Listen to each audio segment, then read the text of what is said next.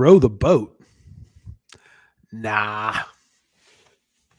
Throw them bones. You are Locked On Huskers, your daily podcast on the Nebraska Cornhuskers, part of the Locked On Podcast Network. Your team every day. Hey, Husker Nation, it's DP Derek Pearson from 937 The Ticket and Lincoln, America.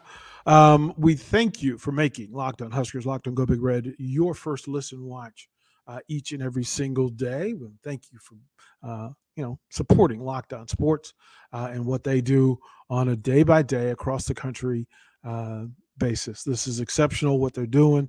Uh, you probably want to check out some other things as well as going on. Uh, thank the folks from Bet Online. Um, you know, I, I was just thinking about. I I was always a an a line guy. So what's the line? Right? What is this thing? But then you get into the odds of it, which is a different beast altogether. And then the props within this stuff allows you to engage at your level of knowledge, curiosity, and expectation. I can tell you, I was pretty active on it uh, the last few weeks just because I wanted to be able to talk about it. And kudos.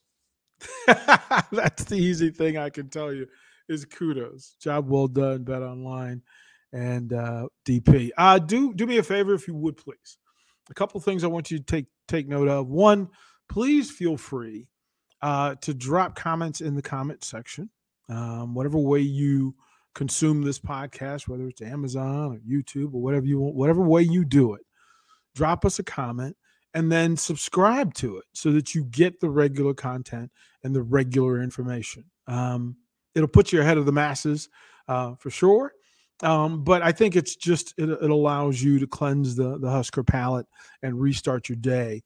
Um, and I think it's a pretty good way to go about business. The lead story for me is whether whether Casey Thompson starts this game for Nebraska against Minnesota.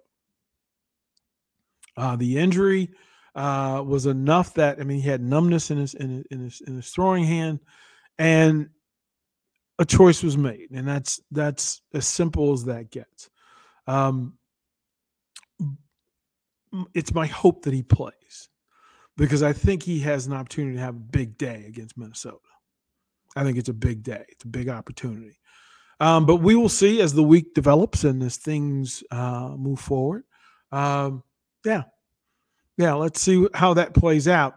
Um, to hear uh, the coaching staff talk about the, the adjustments that they made and the adjustments that they could make.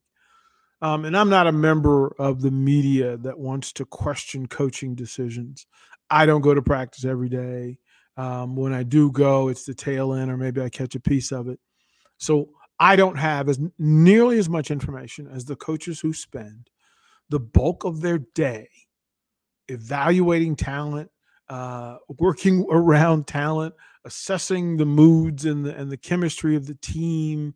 Um, I'm not around it enough uh, to know what the working relationship is between the, the the the the coordinators and the assistants, or the coordinators and the head coach.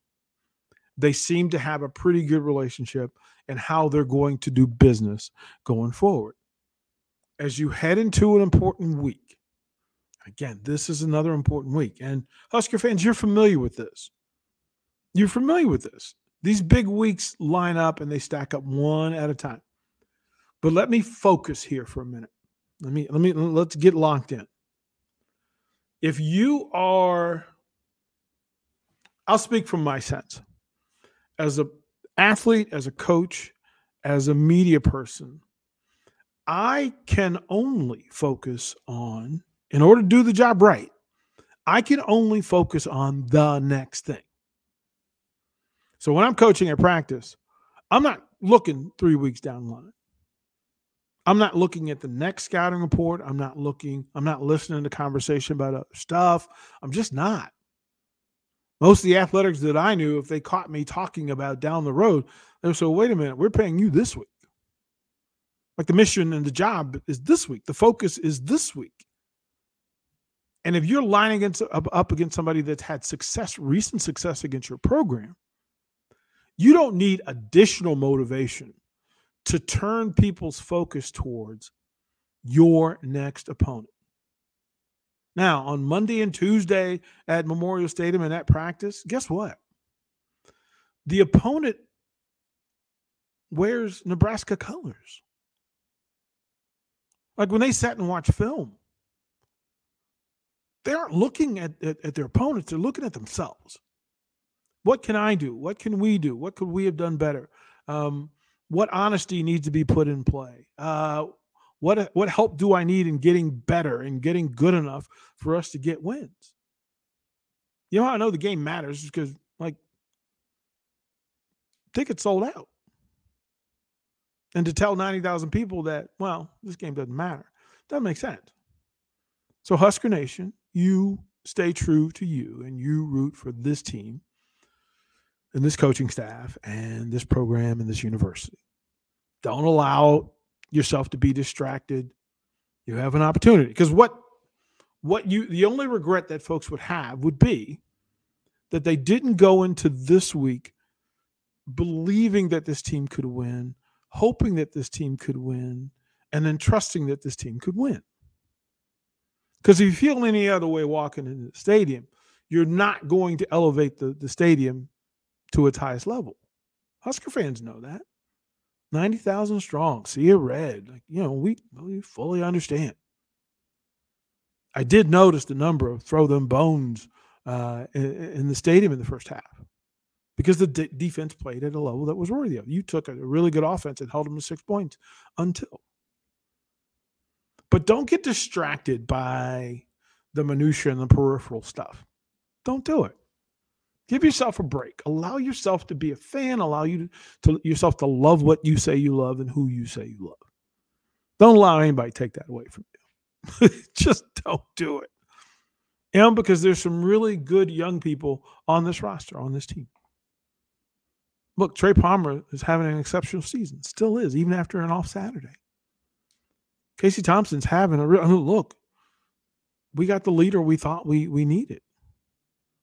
We know that Vok- Vokolek is a top level, level tight end when we get him to work. And we now have an understanding that Chancellor Brewington can be a problem in the Big Ten if we can figure out how to get him the ball. Anthony Grant has surpassed expectation. I don't think anybody walked in the door and go, okay, this, this kid's gonna like take over the number one job and just hold it down. I'll say this for this for this week and as practice develops. In a physical game, after a physical game with Illinois, today and tomorrow require some recovery. You were in a you were in a brawl. This Husker team was in a brawl. They threw bodies. They they got bodies thrown at them. Uh, they played with emotion, uh, which makes you expend more energy. Uh, they provided resistance. Uh, they broke through resistance. Like there are a lot of things in play. So those days off after that sort of thing, I'm just gonna let you know, it ain't easy. it ain't easy. I want to see what happens with the big boys up front offensively. I want to see if there are any changes that are going to be made. I want to see what competition brings to the table. Let's see. Let's see what, what's brought to the table. And then competition, real, full competition. Because competition has to happen and is required if you are not satisfied with your location, elevation, destination. Are you where you, you're supposed to be? No. Do you have a plan for how you're going to get where you're going? You probably do and then to identify, refocus, reprioritize what the end game is. And there's not a Husker fan listening to tell me that they don't want to see this team get on a run and root like crazy and make a bowl game and chill some of the nonsensical talk that goes on around. If that's how you feel about this program, that that's what you want for it, then do not allow peripheral stuff to distract you from it. Wear your colors, throw your bones, and be proud. Let your go big red fly. That's what I want to tell you. We'll go to break. Uh, when we come back, uh, we'll go to the defensive side of the ball, and then we'll talk a little bit about Minnesota and PJ Fleck and what all that means. The folks from Bet Online, and again, we were trying to figure out. Um, Ohio State is a 38 point favorite of Northwestern. Uh, the, the over under is 63. Leave in the comments whether you think that's good or not. And then also leave in the comments. Nebraska is an 11 point underdog with the over under 47. Leave in the comments what your thoughts are on those. And then like, subscribe, share, get the alerts, all of that. Please, for the folks on Locked On Huskers and Locked On Go Big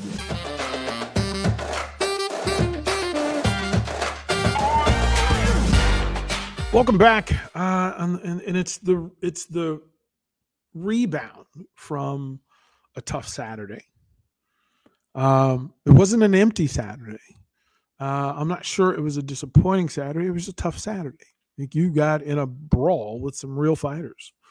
So we'll we'll dive a little deeper into that from the defensive standpoint, and then we'll bring up those feisty fighting Gophers of Minnesota and their leader. I'll be nice. I want to thank from folks from Bet Online. Uh, Penn State rolls into uh, Indiana as a 14 point favorite, even after the letdown that was Ohio State. Uh, they showed some things defensively. Um, I'm not sure if you look at the the Big Ten schedule. Of course, you can leave in the comments whether you think there's an upset that stands out to you greater in the Big Ten conference uh, than another. And I'm perfectly open with you saying that you know Nebraska plus 11. Um, I think if it's plus 11, uh, it's over 47 points. But you know this is just for entertainment's sake. Again, subscribe, like, get the alerts, do all of those things. Defensively, being without Nick Henrich is a loud, loud presence. But I want to say this: for two quarters of football they fit gaps and had had run fits that were at a pretty good level. They rallied to the ball. Uh, they got runners to the ground. Um, for whatever Chris Brown's uh, Chase Brown's great numbers were, um, he didn't start well against this defense. Uh, Chris Kolarevic and his fit was exceptional. He took on a lot of big bad Illinois dudes to free up Reimers and the safeties to make plays. That's exceptional. Uh, Colton Feist and Ty Robinson uh, actually readjusted themselves at halftime and did a pretty good job of staying balanced and staying flat down the line defensively, not allowing their name and numbers to be turned towards the sidelines, uh, and giving giving the speed guys behind them a chance to make plays. Uh, look, the rub route, little drag route to, to Juice Williams.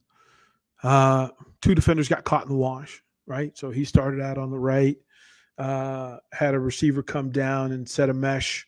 Uh, he set a really good mesh and took out two defenders at the same time. Uh, linebackers were preoccupied on the on the on the wide field side of the field, and Juice doesn't take long to get it going. And once he got the catch, uh, he got his eyes vertical, and it was a tough play. So 40 plus yards for that. Um, but that should have been the one and done. Look, they still rallied and put some hits on Juice Williams. They still rallied and put some hits on Chase Brown. But where the team had issue was not getting full pressure on Tommy DeVito. Tommy DeVito had the best game that he's probably had uh, since I've seen him in his Syracuse days. And that's no excuse. Like, there's no excuse. But young man balled. Like, he balled out and they put him in a system and put him in a set where you know quite frankly he made the easy throws. I don't think he he had to make a tough throw all day. Clean windows uh, to throw through uh, was allowed to step up without fear of retribution uh, which is the thing that you have to listen. If a quarterback has it going i need to get him off rhythm. I need to get him off rhythm and it'll be interesting to see because as you head into minnesota week you're talking about a veteran quarterback, a guy that understands the reads. Now, I'm telling you, uh, Morgan's a better quarterback than than DeVito, but there are ways to upset him. He's not the biggest quarterback. Uh, he is cerebral. He understands it. Uh, the Gophers are putting up 30, 32 points a game. Their defense is giving up 14. Uh, they've almost doubled their. They actually they have doubled their opponents uh, in first downs. There's some crazy numbers in play. This is a good offensive team. It's a veteran offensive team. Um, but there are ways to have success against Minnesota. We saw that earlier in the year in some of their losses. And later this week, I'm going to put in uh, some of the film studies so you can see how to attack and affect Minnesota's offense and defense. We'll go over that with Jay Foreman as well. Uh, go through some of the stuff that we need to go through. But this stuff is there. Uh, you know, Mohamed Ibrahim will come into the stadium at 980 yards, 13 touchdowns. And I know how Husker fans are going to react. They'll roll their eyes and go, here we go. So you get your work cut out to you. You get it for you. You get your work cut out for you. And they don't just end it there. Trey, uh, Trey Potts comes in. He subs for uh, for for Ibrahim. He gives them almost 400 yards at five yards a pop. Their top three runners all go at five plus, five yards per carry. Um, I don't think they have the best the best recruiting, uh, the receiving core like they've had in the past. They're good. I'm not sure they're great. Uh, Brevyn Spann-Ford uh, gives them uh, 13 yards a catch. Uh, Michael Brown Stevens, he's got 19 catches for the season, 18 for Daniel Jackson. That's not a lot. But if you've got the horses that Minnesota has, you don't have to rely on it much. But we'll see. It'll be an interesting week of film study and more. We'll throw it to break. Again, thanking the folks from Bet Online for what they do. Uh, Ohio State in, in a game, is there any opponent that Ohio State could play where the over under should be at 60? Seems to me like they just blow this thing out of the water. They did it against a good Penn State defense. But we'll talk about that and more. We'll talk about PJ Fleck and the whole row the boat thing, and we'll prepare for a week of beat Minnesota, beat the Gophers. We'll do all that. I'm DP. This is Locked On Huskers, Locked On Gophers.